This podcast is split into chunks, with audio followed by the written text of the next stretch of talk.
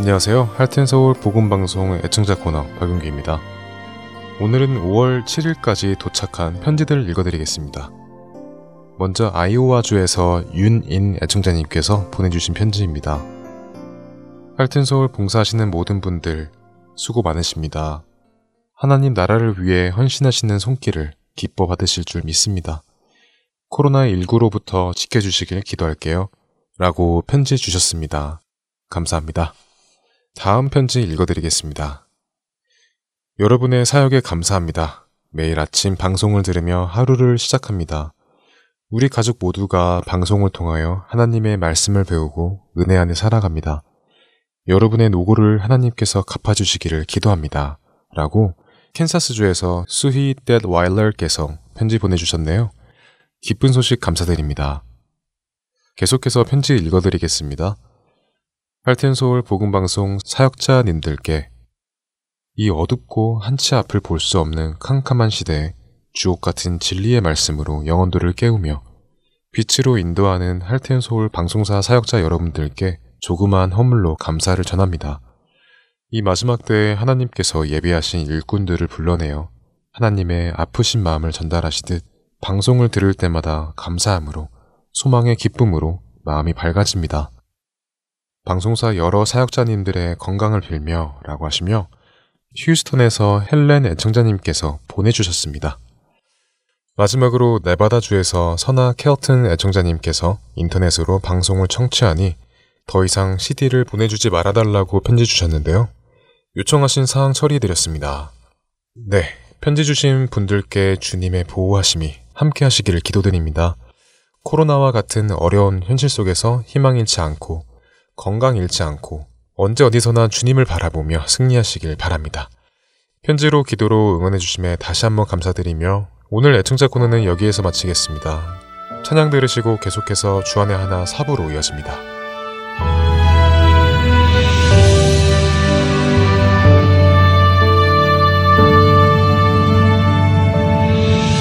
나를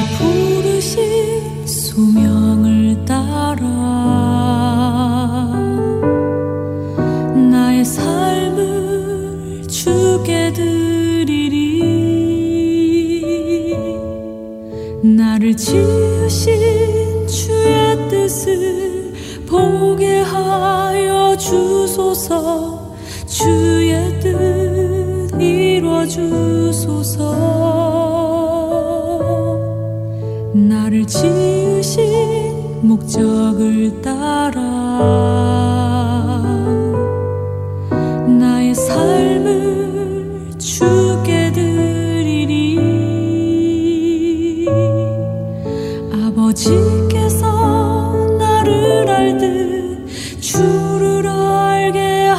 주소서. 주의 뜻 이뤄 주소서.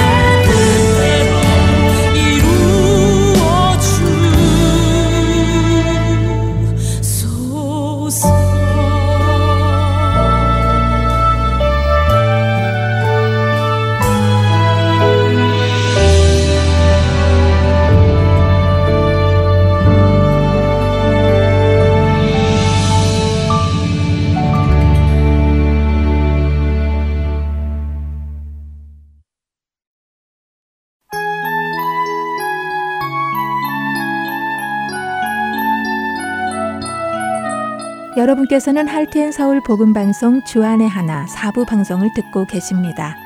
주안의 하나 사부에서는 지난 방송들 중에서 신앙에 도움이 될 만한 프로그램을 모아서 다시 방송해 드리고 있습니다. 이번 시즌에는 2014년에 방송된 아나크리노 시즌 2와 2016년에 방송된 성경 속 단어 한마디, 그리고 2018년에 방송된 살며 생각하며가 준비되어 있습니다. 아나크리노 시즌2로 이어집니다.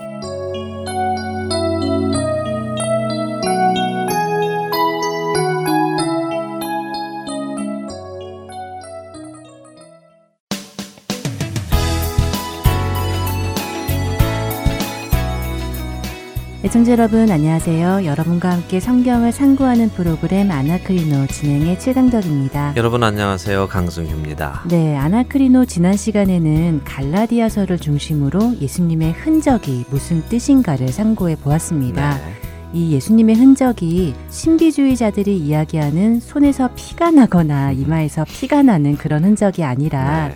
율법과 할례에 관련된 이야기라는 것을 생각해 보게 되었습니다. 그렇습니다. 할례로 몸에 흔적을 남기는 것이 중요한 것이 아니라 새 사람으로 덧입게 되므로 예수 그리스도의 의의 옷을 입음으로 나오는 예수의 흔적 그것이 중요한 것이라는 것이죠.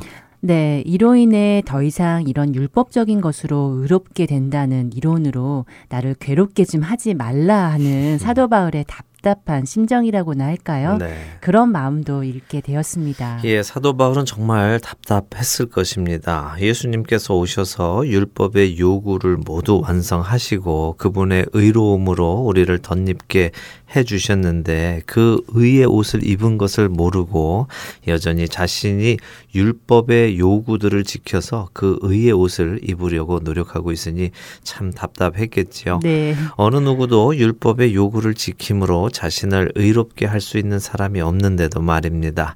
이것은 복음을 알지 못하기에 하는 행동이었죠. 네, 그래서 사도 바울이 그들에게 전도한 자신의 노고가 헛되게 된다고 한탄한 것 같습니다. 그렇습니다. 이와 함께 우리가 생각해 보아야 하는 것이 하나 있는데요. 어, 요즘에 메시아닉 주라고 해서요.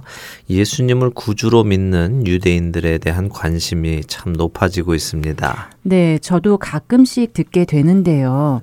예수님을 메시아로 인정하지 않고 여전히 메시아를 기다리는 유대인들 사이에서 네. 예수님이 참 메시아라는 것을 깨닫고 믿게 되는 사람들이 점점 늘어난다는 사실이 참 감사한 것 같아요. 네, 참 감사한 일이고 또한 복된 일이지요. 어, 그런데 사실 처음 시작은 메시아닉 주로 시작된 것이었잖아요. 네. 예수님의 제자들, 바울 모두 다 예수님을 구주로 믿는 유대인들 이들이었지요.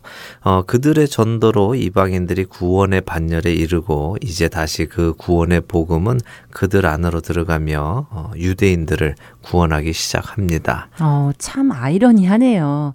그런데 무엇을 생각해 보아야 하는 것이죠? 어, 예, 메시아닉 주들의 가르침을 공부하는 것은 참 좋습니다. 아주 권장할 만하지요. 어, 유대인들의 관습과 문화 이런 것들을 가지고 자신들의 언어로 쓰여진 성경을 공부하기에 그 해석이나 이해가 아주 탁월합니다. 네. 사실 우리가 현재 가지고 있는 신학에는 헬라의 영향이 많이 들어와 있다라고 말하지 않을 수가 없습니다.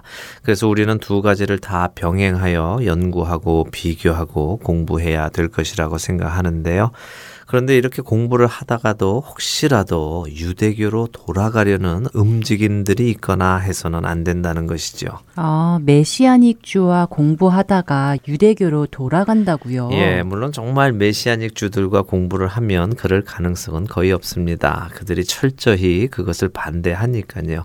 그런데 문제는 혼자 공부하다가 아, 나도 유대인들처럼 되고 싶다 이런 생각을 하면서 그들의 전통과 문화를 지키겠다고 하거나 또는 지켜야 한다 이렇게 주장하게 되면은 위험하다는 것이죠. 음. 혹시라도 있을지 모르는 일에 대해서 미리 단속한다는 의미로 생각해 주시면 되겠습니다. 음, 예. 그럴 가능성도 있겠네요. 우리는 종종 본질을 놓치고 현상을 쫓는 실수를 자주 범하니까요. 예, 그렇습니다. 자칫 잘못하면 사도 바울이 그렇게 그렇게 하지 말라고 부탁했던 다른 복음을 쫓는 일이 생길 수도 있으니까요. 네. 애청자 여러분들 잘 분별하시면서 신앙을 지키시기 바랍니다. 네, 아멘입니다. 자, 오늘 아나크리노 어떤 말씀을 상고해 볼까요? 네, 사실 저는 이 말씀을 오해하고 계시는 분들은 거의 없다고 생각하고 있었는데요. 어, 너무나 당연해서요. 그런데 최근 제가 몇 군데에서 연거푸 같은 내용의 이야기를 들었습니다. 그래서 이 말씀을 생각보다 오해하고 계시는 분들이 상당히 많이 계시구나 하는 생각을 하게 되어서 오늘 상고를 해보려고 하는데요. 네, 어떤 말씀인지 궁금한데요. 예, 최강덕 아나운서는 하나님의 말씀에 짝이 있다고 생각하십니까? 어, 말씀에 짝이 있다고요. 네. 신약과 구약이 서로 짝이 있다는 이야기 말씀하시는 건가요? 그렇습니다. 에이, 그것은 아니잖아요. 그렇죠. 어, 그래서 저도 이 말씀을 오해하고 계시는 분들이 거의 계시지 않을 것이라고 생각하고 있었거든요. 어, 그런데 말씀드린 대로 최근에 연속적으로 몇 분의 설교와 책, 그리고 성경 공부 교재에서까지 하나님의 모든 말씀에는 짝이 있다는 이 주장을 듣고요. 또 보고 읽고 하게 되었습니다. 만일 그렇게 설교하시는 목사님이 계시고 그런 책과 성경 공부 교재가 있다면 네. 정말 많은 사람들이 그렇게 교육을 받으신 분들이 계시겠네요. 그럼 이거 큰일 아닌가요?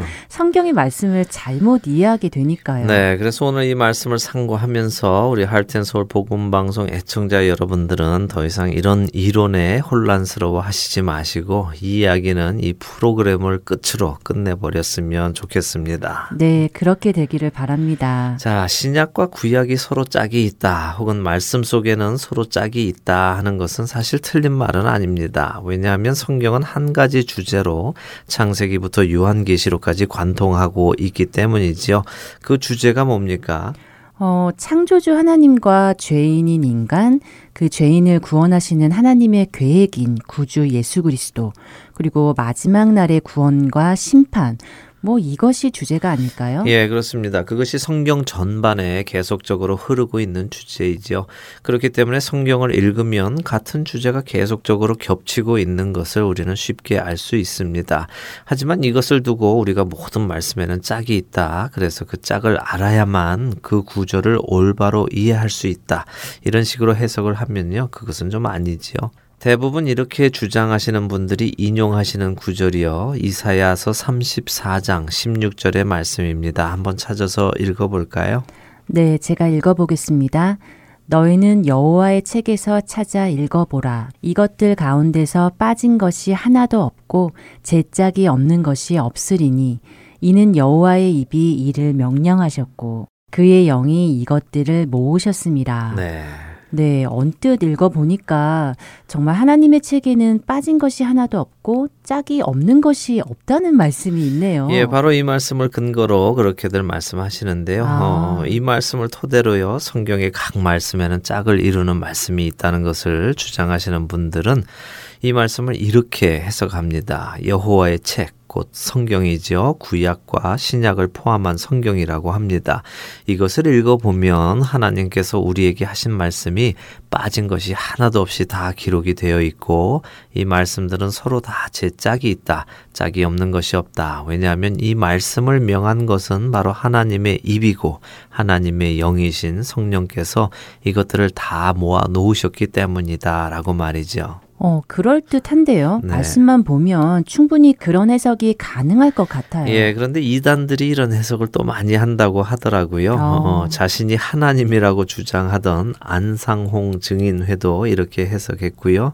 최근에 문제가 되는 신천지도 또 이런 해석을 많이 한다고 합니다. 음. 어쨌든 들어보면 그럴 듯하고 굉장히 성경적으로 들립니다. 또 이 말씀과 더불어 디모데후서 3장 16절 모든 성경은 하나님의 감 동으로 된 것이다라는 말씀과 베드로후서 1장 21절 예언은 언제든지 사람의 뜻으로 낸 것이 아니요 오직 성령의 감동하심을 받은 사람들이 하나님께 받아 말한 것임이라라는 말씀을 함께 접목시켜서 주장하면은 그 신빙성은 한층 더 강해집니다. 어, 그렇네요. 그 말씀들 역시 성령과 하나님의 감동, 이런 말씀이 이사야서에서 말씀하시는 여호와의 입, 그의 영, 이런 말씀과 연결이 되는 것 같은데요. 예, 참 잘 맞아 들어가지요. 네. 예, 정말 그런 사람들이 주장하듯이 짝이 맞는 것 같습니다. 네, 그러게 말입니다. 예, 하지만 오늘 이 말씀은 우리 아나크리노에서 하는 가장 기본적인 방법 무엇인가요? 네, 성경의 전후 좌우를 읽어라 하는 것이지요. 그렇죠. 그것만 하면 이 말씀은 오해할 것도 없는 정말 간단한 말씀입니다. 그런데 성도분들이 누군가 이 구절을 인용하면 이 구절만 보고 그냥 말기 때문에 그런 사람들의 말을 믿게 되는 것이죠. 음. 자, 우리 34장을 한번 볼까요? 네, 그럴까요? 1절부터 볼게요. 그렇게 하죠. 한 절씩 어, 읽어보겠습니다.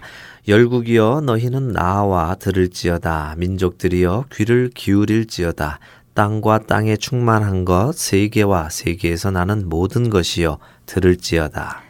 대저 여호와께서 열방을 향하여 진노하시며 그들의 만군을 향하여 분내사 그들을 진멸하시며 살육 당하게 하셨은즉. 그 살육 당한 자는 내던진 바 되며 그 사체에 악취가 솟아오르고 그 피에 산들이 녹을 것이며. 하늘의 만상이 사라지고 하늘들이 두루마리 같이 말리되 그 만상의 쇠잔함이 포도나무 잎이 마름 같고 무화과 나무 잎이 마름 같음이라. 여호와의 칼이 하늘에서 족하게 마셨은즉 보라 이것이 에돔 위에 내리며 진멸하시기로 한 백성 위에 내려 그를 심판할 것이라. 자, 5절까지 보면서 어떤 내용이라고 생각되십니까? 네, 하나님의 진노로 세상이 멸망을 받을 것이라는 예언의 내용이네요. 그렇죠. 특별히 그 대상은 에돔이라고 5절에 말씀하십니다. 네, 하나님께서 멸망하시기로 작정하셨다고까지 말씀하시네요. 네. 참 두려운데요. 자, 에돔 족속이 누구의 후손인지 혹시 아십니까? 어, 에돔이요. 네. 음, 글쎄요, 누구지요? 어, 혹시 야곱의 형 에서 기억하십니까? 네, 당연히 기억하지요. 네, 창세기 25장 30절에 보면 에서의 별명이 나오는데요. 그가 붉은 죽을 먹어서 그의 별명이 에돔이라고 합니다. 아, 기억납니다. 에돔이 에서의 별명이었군요. 그렇죠. 에돔은 에서의 자손들입니다. 창세기 36장 1절에 보면 에서 곧 에돔의 족보는 이러하니라 라면서 에돔의 이야기가 쭉 나옵니다. 이스라엘은 야곱의 자손이고 에돔은 형 에서의 자손인 것이죠. 이둘 사이의 분쟁은 끊이지 않고 열왕기 하에까지 계속되었는데 요. 이들은 계속해서 이스라엘을 괴롭혔고요. 또 여러 가지 악행을 했습니다. 그런 그들에게 하나님의 심판이 예언되는 것입니다. 자, 또 다음 절을 읽어 볼까요? 네. 여호와의 칼이 피 곧 어린 양과 염소의 피에 만족하고 기름 곧 순양의 콩팥 기름으로 윤택하니 이는 여호와를 위한 희생이 보스라에 있고 큰 사륙이 에돔 땅에 있음이라. 들소와 송아지와 수소가 함께 도살장에 내려가니 그들의 땅이 피해 취하며 흙이 기름으로 윤택하리라.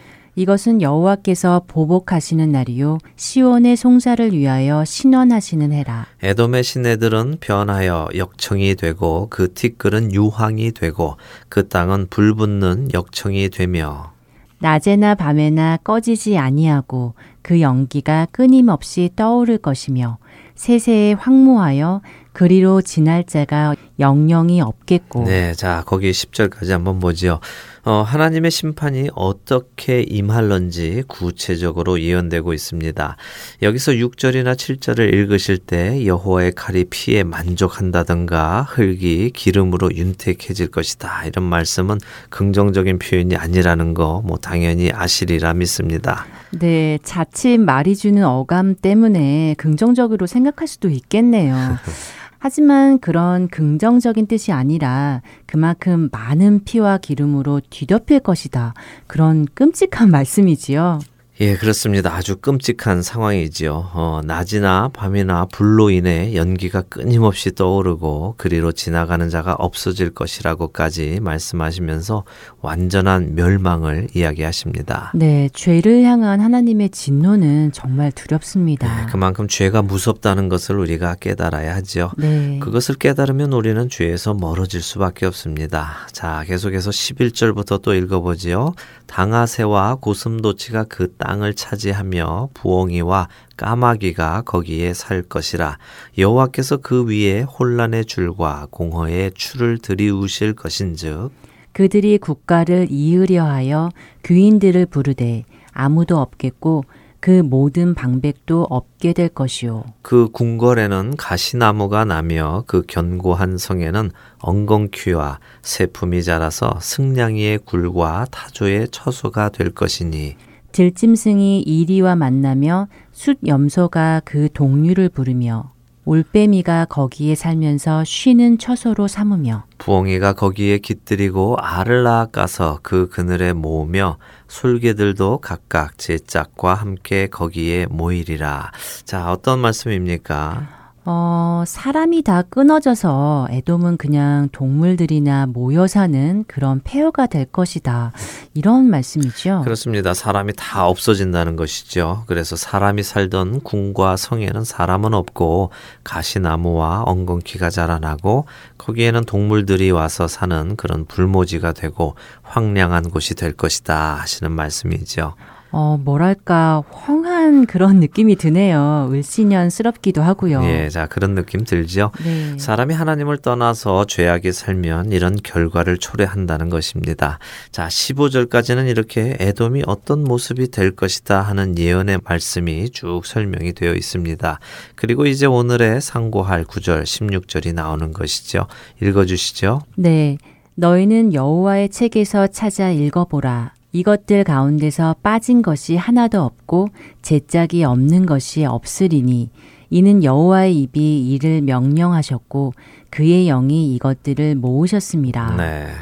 너무도 자연스럽게 이것들이란 지금껏 말씀하신 에돔을 향한 모든 예언의 내용이라는 것을 알 수 있네요. 그렇습니다. 뭐 성경적인 지식이나 지혜가 필요한 것도 아니지요. 그냥 읽으면 자연히 알게 되는 것인데요. 이 말씀을 그렇게 읽지 않고 구절만 떼어서 사용하고 듣는 사람도 그렇게 찾아보지 않고 그 구절만 보고 그렇구나 하고 있으니까 이단의 교주들이 사람들을 그렇게 쉽게 미혹하고 농락하는 것이죠. 네, 참 아쉽습니다. 자신의 손으로 성경을 펴서 앞뒤를 읽어보기만 해도 네. 웬만한 이단의 가르침은 쉽게 거짓인 것을 분별할 수 있을 것 같은데 말입니다. 그럼요. 얼마 전에도 참 우스운 이야기 하나를 들었는데요. 어, 성경에는 그룹이라는 단어가 나옵니다. 어, 그룹이요. 예. 만약에 한국어 성경에 그룹이라는 단어가 나온다면 그것은 영어일까요? 글쎄요. 어, 한국어로 된 성경에 한글로 그룹이라고 쓸 수는 없을 것 같은데요. 예. 물이라고 한국어로 하겠지요? 당연하지요. 그룹이라는 단어는 사실 히브리어로요. 하나님을 섬기는 천사들의 한 종류라고 해야 하나요? 뭐 부류라고 해야 하나요? 어쨌든 하나님의 수종을 드는 그런 영적인 존재인데요. 창세기 3장에 아담과 하와가 에덴 동산에서 쫓겨난 후에 하나님은 그룹들과 불칼로 생명 나무의 길을 지키게 하신다라고 하시지요. 아, 바로 그 그룹이군요. 그런데요. 예, 그런데 신천 지는 이 그룹이 영어 그룹 G-R-O-U-P이라고 해석을 하더라고요. 참 어이없지요. 네. 정말 기본이 안 돼 있는 것이군요. 예, 그런 기본도 안 되어 있는 신천지의 해석 같은 것에 많은 사람들이 빠져서 미혹되어 있는 것을 보면 참 가슴이 아픕니다.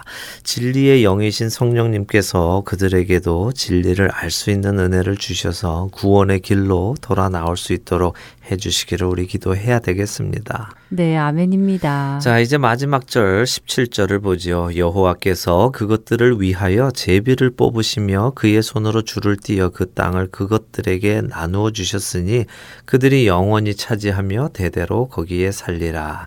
자, 16절과 17절 말씀 요약하면 하나님께서 지금까지 에돔을 향해 하신 예언의 모든 내용이 하나도 빠지지 않고 모두 다 이루어질 것이고 나열하 신 그 모든 동물들이 하나도 빠짐없이 자기 짝을 다 찾아서 그 성과 땅을 차지하고 살아갈 것이다 하시는 말씀이지요.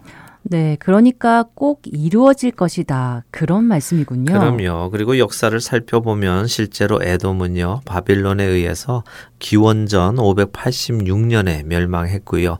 어, 거기서 나온 사람들이 유다 남부로 스며들어서 조금 힘을 얻는 듯 했습니다.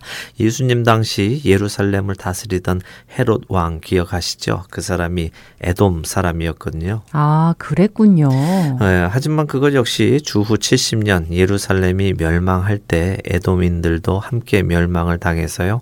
에돔의 역사는 끝이 났다고 역사서들은 말씀하십니다. 네, 정말 하나님의 말씀대로 완전히 멸망이 왔군요. 그렇습니다. 이사야서의 이 말씀은 하나님의 그 예언은 어느 것 하나 이루어지지 않는 것이 없다. 하나님의 말씀은 헛되지 않다 하는 의미를 담고 있는 것이지요. 성경이 구약과 신약이 서로 짝을 이룬다든지 구절끼리 짝을 이룬다든지 한다는 그런 근거가 되는 말씀이 아닙니다. 음. 이 점에 청자 여러분들 이 잘 기억하시기 바라고요. 그런 이론에 현혹되시거나 미혹 미혹되시지 마시기 바랍니다. 네, 그렇게 되기를 바랍니다. 시작에 말씀하셨듯이 성경은 한 가지 주제를 계속해서 말씀하시는 것이니까 네. 말씀 중에 짝이 되는 말씀이 있는 것은 당연한 것 같습니다. 그렇죠. 하지만 그렇다고 그것을 이론적으로 모든 말씀이 다 짝이 있다 하고 말하는 것은 아니라는 것 오늘 상고해 보았습니다. 네. 함께 해주신 여러분께 감사드리고요. 저희는 다음 주 이 시간 다시 찾아뵙겠습니다. 안녕히 계세요. 다음 주에 뵙겠습니다. 안녕히 계십시오.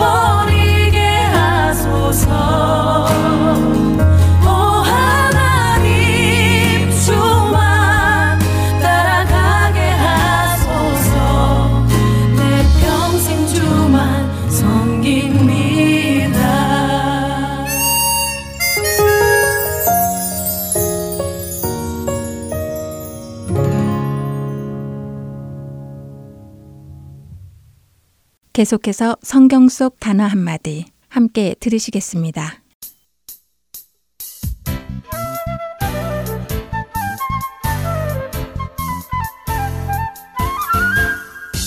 여러분 안녕하세요. 성경 속 단어 한마디 진행의 이다솜입니다. 예수님의 비유 중에는 가라지에 관한 비유가 있습니다. 혹시 가라지가 무엇인지 아시나요? 농사를 지어본 어르신들은 가라지를 직접 보셨다고 하시더라고요. 하지만 도시에서 자라난 세대들은 가라지가 무엇인지 본 적이 없기에 예수님의 그 비유가 쉽게 와닿지 않는데요. 성경 속 단어 한마디. 그래서 오늘은 여러분과 가라지에 대해서 알아보겠습니다. 옛 이스라엘 백성들이 약속의 땅에 들어가기 전에 하나님께서는 그곳이 밀과 보리의 소산지라고 신명기 8장 8절에서 말씀을 하십니다. 이 말씀을 다시 생각해 보면 앞으로 이스라엘 백성들은 약속의 땅에 들어가 농사를 짓고 살 것이라는 말씀이기도 하지요.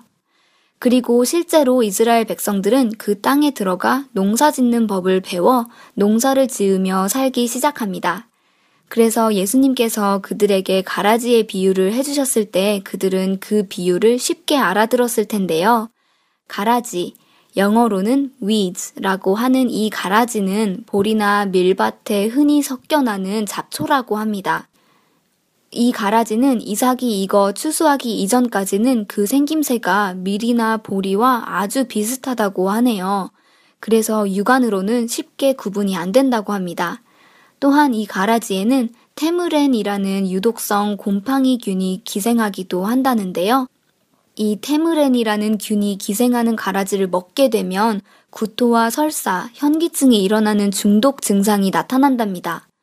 또한 맛이 쓰기 때문에 밀에 섞였을 경우에는 밀가루의 맛을 손상시키기도 하고 가축이 밀을 먹을 때 섞여 있는 가라지를 먹게 되면 죽는 경우까지도 있다고 하니 가라지가 생각보다 큰 피해를 주지요. 말씀드린 대로 가라지는 밀이나 보리 농사를 지을 때 그 안에 섞여 함께 자라는데요. 익기 전까지는 밀이나 보리와 분간이 되지 않을 정도로 흡사하기에 때때로 가라지를 뽑으려다 밀이나 보리를 뽑는 경우까지 생긴다고 합니다. 왜 예수님께서 추수 때까지 뽑지 말고 놓아두라고 하셨는지 이해가 됩니다. 이렇게 비슷한 가라지도 이삭을 맺을 때가 되면 구분할 수가 있다고 하는데요. 밀은 줄기 끝에 열매가 네 줄씩 또는 두 줄씩 빽빽히 맺힌답니다. 그리고 보리는 여섯 줄씩 빽빽히 맺히고요. 하지만 이에 비해 가라지는 6에서 12cm 길이로 몇 알씩 지그재그로 납작하게 열매가 맺힌답니다. 또 다 자란 밀은 키가 크고 가라지는 키가 작아서 추수 때가 되면 키가 큰 밀을 먼저 수확하고 키가 작은 가라지는 밀을 수확할 때까지 그대로 두었다가 한꺼번에 잘라내서 불로 태웠다고 하네요. 이런 사실들을 이해하고 나니 우리도 예수님의 가라지의 비유가 훨씬 이해하기 쉬워질 것 같습니다. 그런데 이 가라지와 함께 성경에 나오는 비슷한 단어가 있는데요. 혹시 어떤 단어인지 아시나요? 네, 바로 쭉정이입니다. 저는 가라지와 쭉정이가 다 같은 말인지 알았습니다. 그런데 그렇지가 않더라고요. 가라지는 말씀드린 대로 밀이나 보리밭에 함께 자라는 weed, 잡초인데 쭉정이는 껍데기만 있고 알맹이는 없는 chaff를 뜻한다고 합니다. 그래서 밭에서는 곡식과 가라지를 구분하여 추수를 하고요. 추수한 곡식은 알곡과 쭉정이로 다시 한번 구분을 한다고 합니다. 추수한 곡식은 쭉정이를 걸러내기 위해 타작마당으로 가지고 갑니다. 쭉정이들은 알맹이가 없기 때문에 가벼워서 바람에 잘 날아간다는데요. 그래서 수확한 곡식들을 타작마당에 넓게 펼쳐놓고 키질을 하며 곡식을 위로 띄우면 알곡은 아래로 떨어지고 쭉정이는 바람에 실려 날려 한 곳으로 모이게 된다고 합니다. 이렇게 모인 쭉정이는 쓸데가 없기에 불에 태워버린다는데요. 실제 이스라엘에서 이루어진 농사법을 바탕으로 예수님께서는 심판의 날을 비유해서 말씀을 하셨습니다. 마태복음 3장 12절은 알곡은 모아 곡간에 드리고 쭉정이는 꺼지지 않는 불에 태우실 것이라는 예수님의 말씀도 나옵니다. 또한 가라지를 거두어 불에 사르는 것 같이 세상 끝에도 그러할 것이라고 마태복음 13장 40절에서도 말씀하시지요. 가라지나 쭉정이는 모두 곡식과 알곡과 닮아 있습니다. 그러나 수확할 때 그 결과는 확연히 다릅니다. 무엇으로 그것을 구분할 수 있을까요? 바로 열매이지요. 여러분이 알곡인지 아닌지는 바로 그 열매로 스스로 구분하실 수 있으실 것입니다. 쭉정이나 가라지가 아닌 알곡이신 여러분이 되시기를 소망하며 성경 속 단어 한마디 여기서 마치겠습니다. 저는 다음 주에 다시 찾아뵙겠습니다. 애청자 여러분, 안녕히 계세요.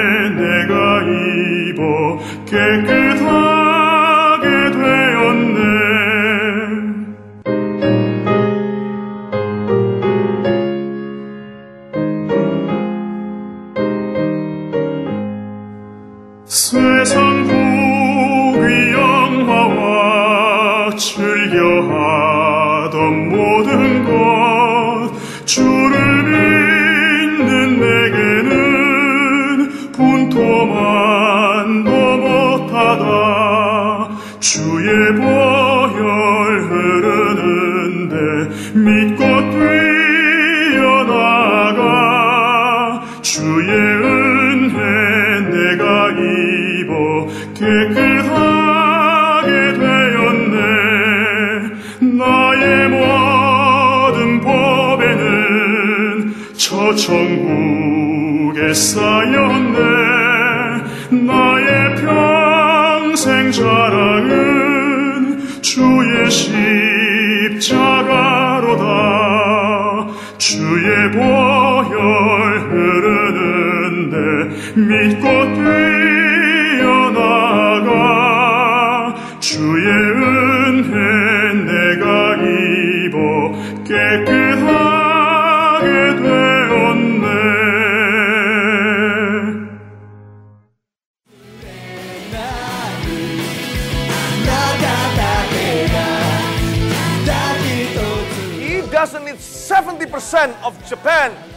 spiritual trend in this nation. He's fine with 0.7% to begin with.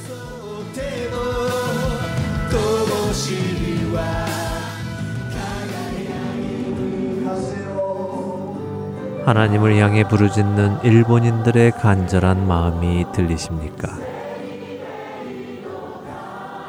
크리스천 인구가 1%도 되지 않는 척박한 영적 사막 일본. 그 사막의 땅에도 복음의 씨앗이 뿌려져야 할 것입니다. 하트앤소울 복음 선교회에서는 이 일을 위하여 일본어 방송 CD를 제작하였습니다. 주위에 있는 일본인들에게 이 CD를 전하고 싶은 분들은 전화번호 602-866-8999로 연락 주시기 바랍니다.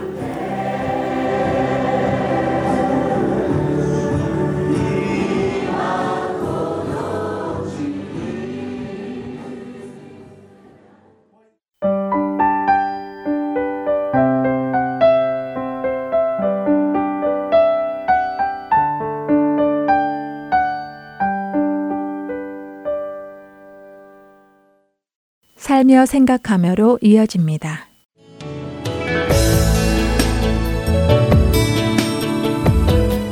주하나나 애청자 여러분 안녕하세요. 살며 생각하며 진행의 김순혜입니다.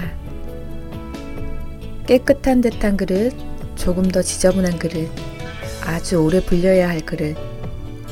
설거지통에 들어있는 그릇들을 이렇게 분류합니다. 깨끗한 편인 그릇은 세제를 스치기만 하고 바로 헹궈냅니다. 조금 더 지저분한 그릇은 신경 써서 닦고 헹굴 때도 잘 씻겨졌는지 확인하면서 여러 번 헹굽니다. 한 번에 씻기지 않을 그릇은 물에 불려두고 기름기가 많은 그릇은 여러 번 세제를 칠해서 그 기름기가 완전 사라질 때까지 확인을 하고 설거지를 마무리합니다. 이러다 보니 제 설거지 실력은 주부 생활 15년이 지나도 늘지 않고 속도도 붙지 않습니다. 그러나 누구보다 깨끗이 한다고 자부하고는 있었지요.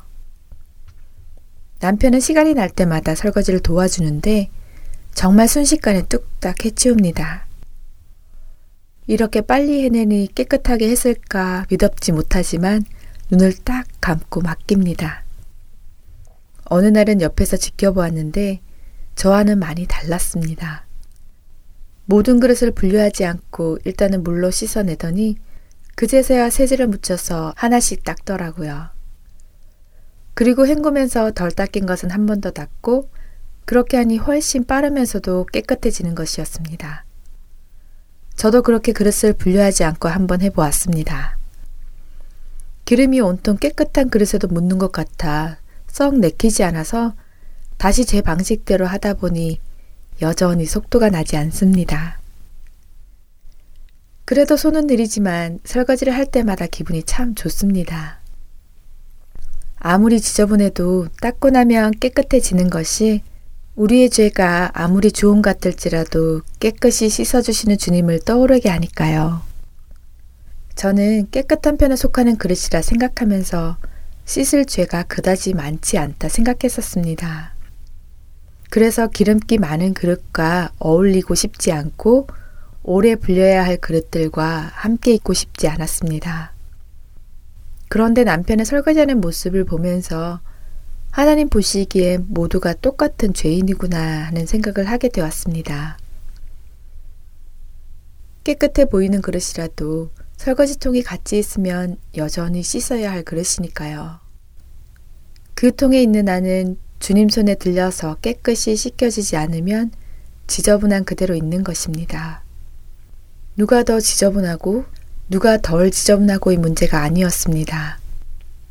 나는 과일만 담았는데 고기 기름 가득한 그릇과 같은 설거지통에 있다고 같은 취급을 당하면 억울하다고 생각했고 그 기름이 내게 묻으면 나도 닦이는데 시간이 많이 걸리니까 내가 먼저 닦이고 보자 하며 기름 그릇을 그저 멀리 하려 했던 모습. 그것이 내 설거지 동작 하나에도 묻어 있음을 발견하고 깜짝 놀랐습니다. 바로 누가복음 18장 11절에 나오는 바리새인과 같은 마음이었기 때문입니다. 바리새인은 서서 따로 기도하여 이르되 하나님이여 나는 다른 사람들 곧 토색, 불이, 간음을 하는 자들과 같지 아니하고 이 세리와도 같지 아니함을 감사하나이다. 이렇게 자기의 의를 내세우며 금식과 11조도 하고 있음을 드러낸 바리새인과는 달리 세리는 멀리 서서 감히 눈을 들어 하늘을 쳐다보지도 못하고 다만 가슴을 치며 하나님이여 불쌍히 여기서서 나는 죄인이로소이다 하였는데 바로 이 세리가 의롭다 하심을 받았다는 비유를 하시면서 예수님께서는 자기를 의롭다고 믿고 다른 사람을 멸시하는 자들을 책망하십니다. 무릇 자기를 높이는 자는 낮아지고 자기를 낮추는 자는 높아지리라고 하시지요. 마태복음 5장에서 예수님께서는 형제에게 노하는 자도 살인한 것과 마찬가지로 심판을 받게 되리라고 말씀하십니다. 하나님 보시기에 우리는 모두 죄인이지만 나는 나의 죄는 심각하게 여기지 않고 아니 숨기고 남과 비교하여 조금이라도 우월한 것을 자랑하려 했던 저의 마음을 들킨 것입니다. 겉으로는 사람에게 옳게 보이되 안으로는 외식과 불법이 가득하도다 하며 회칠한 무덤 같다는 책망을 받았던 바리새인과 같은 모습을 말입니다. 우리의 삶을 돌아보면 언제나 죄악 속에 살고 있음을 고백하지 않을 수가 없습니다. 그 죄악의 경중이 어떠하든 나는 죄인임을 고백하며 날마다 겸손히 주님 앞에 무릎을 꿇어야 합니다. 사도 바울이 자신을 죄인 중 괴수라고 고백하였던 것처럼 말입니다. 같은 설거지통에 있으면서도 높아져 있는 자신을 돌아보기 원합니다. 어차피 하나님 손에 의해 깨끗이 씻음 받을 그릇인데 내 형제와 내 이웃과 함께 해야 하지 않을까요? 설사 그들이 가진 기름때가 내게 묻더라도 하나님은 여전히 그런 우리를 깨끗이 씻어 주십니다. 하나님이여 불쌍히 여기소서 나는 죄인이로소이다. 세리처럼 가슴을 치며 기도하기를 원합니다. 하나님께서 구하시는 제사는 상한 심령이라 하나님이여 상하고 통해하는 마음을 주께서 멸시하지 아니하시리이다. 시편 51편 17절의 다윗의 고백처럼 오늘도 상한 심령으로 겸손히 주님 앞에 나아가기를 소망합니다. 이번 한 주도 주님의 손에 의해 지어진 토기요 주님 손에 의해 깨끗해짐을 받을 그릇임을 고백하면서 내 이웃과 함께 깨끗이 씻음 받기를 소망하는 저와 애청자 여러분이 되시기를 기도합니다.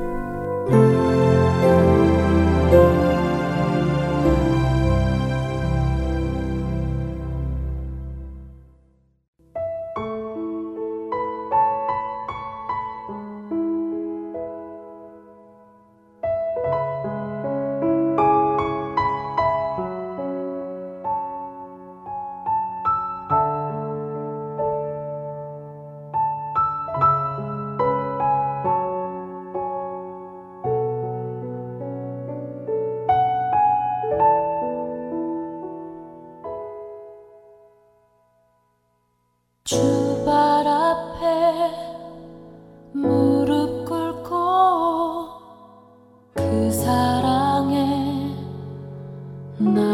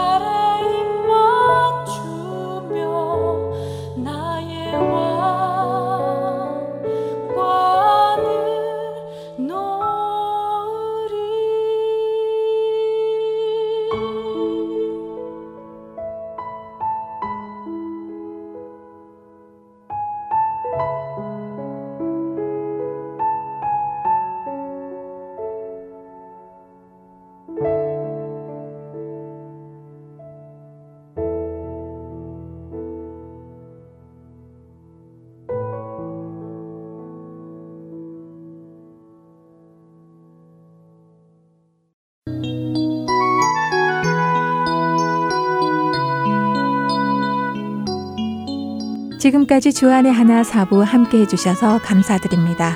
다른 지난 방송들을 더 듣고 싶으신 분들은 홈페이지 www.heartandseoul.org에서 특별 방송을 클릭하셔서 들으실 수 있습니다.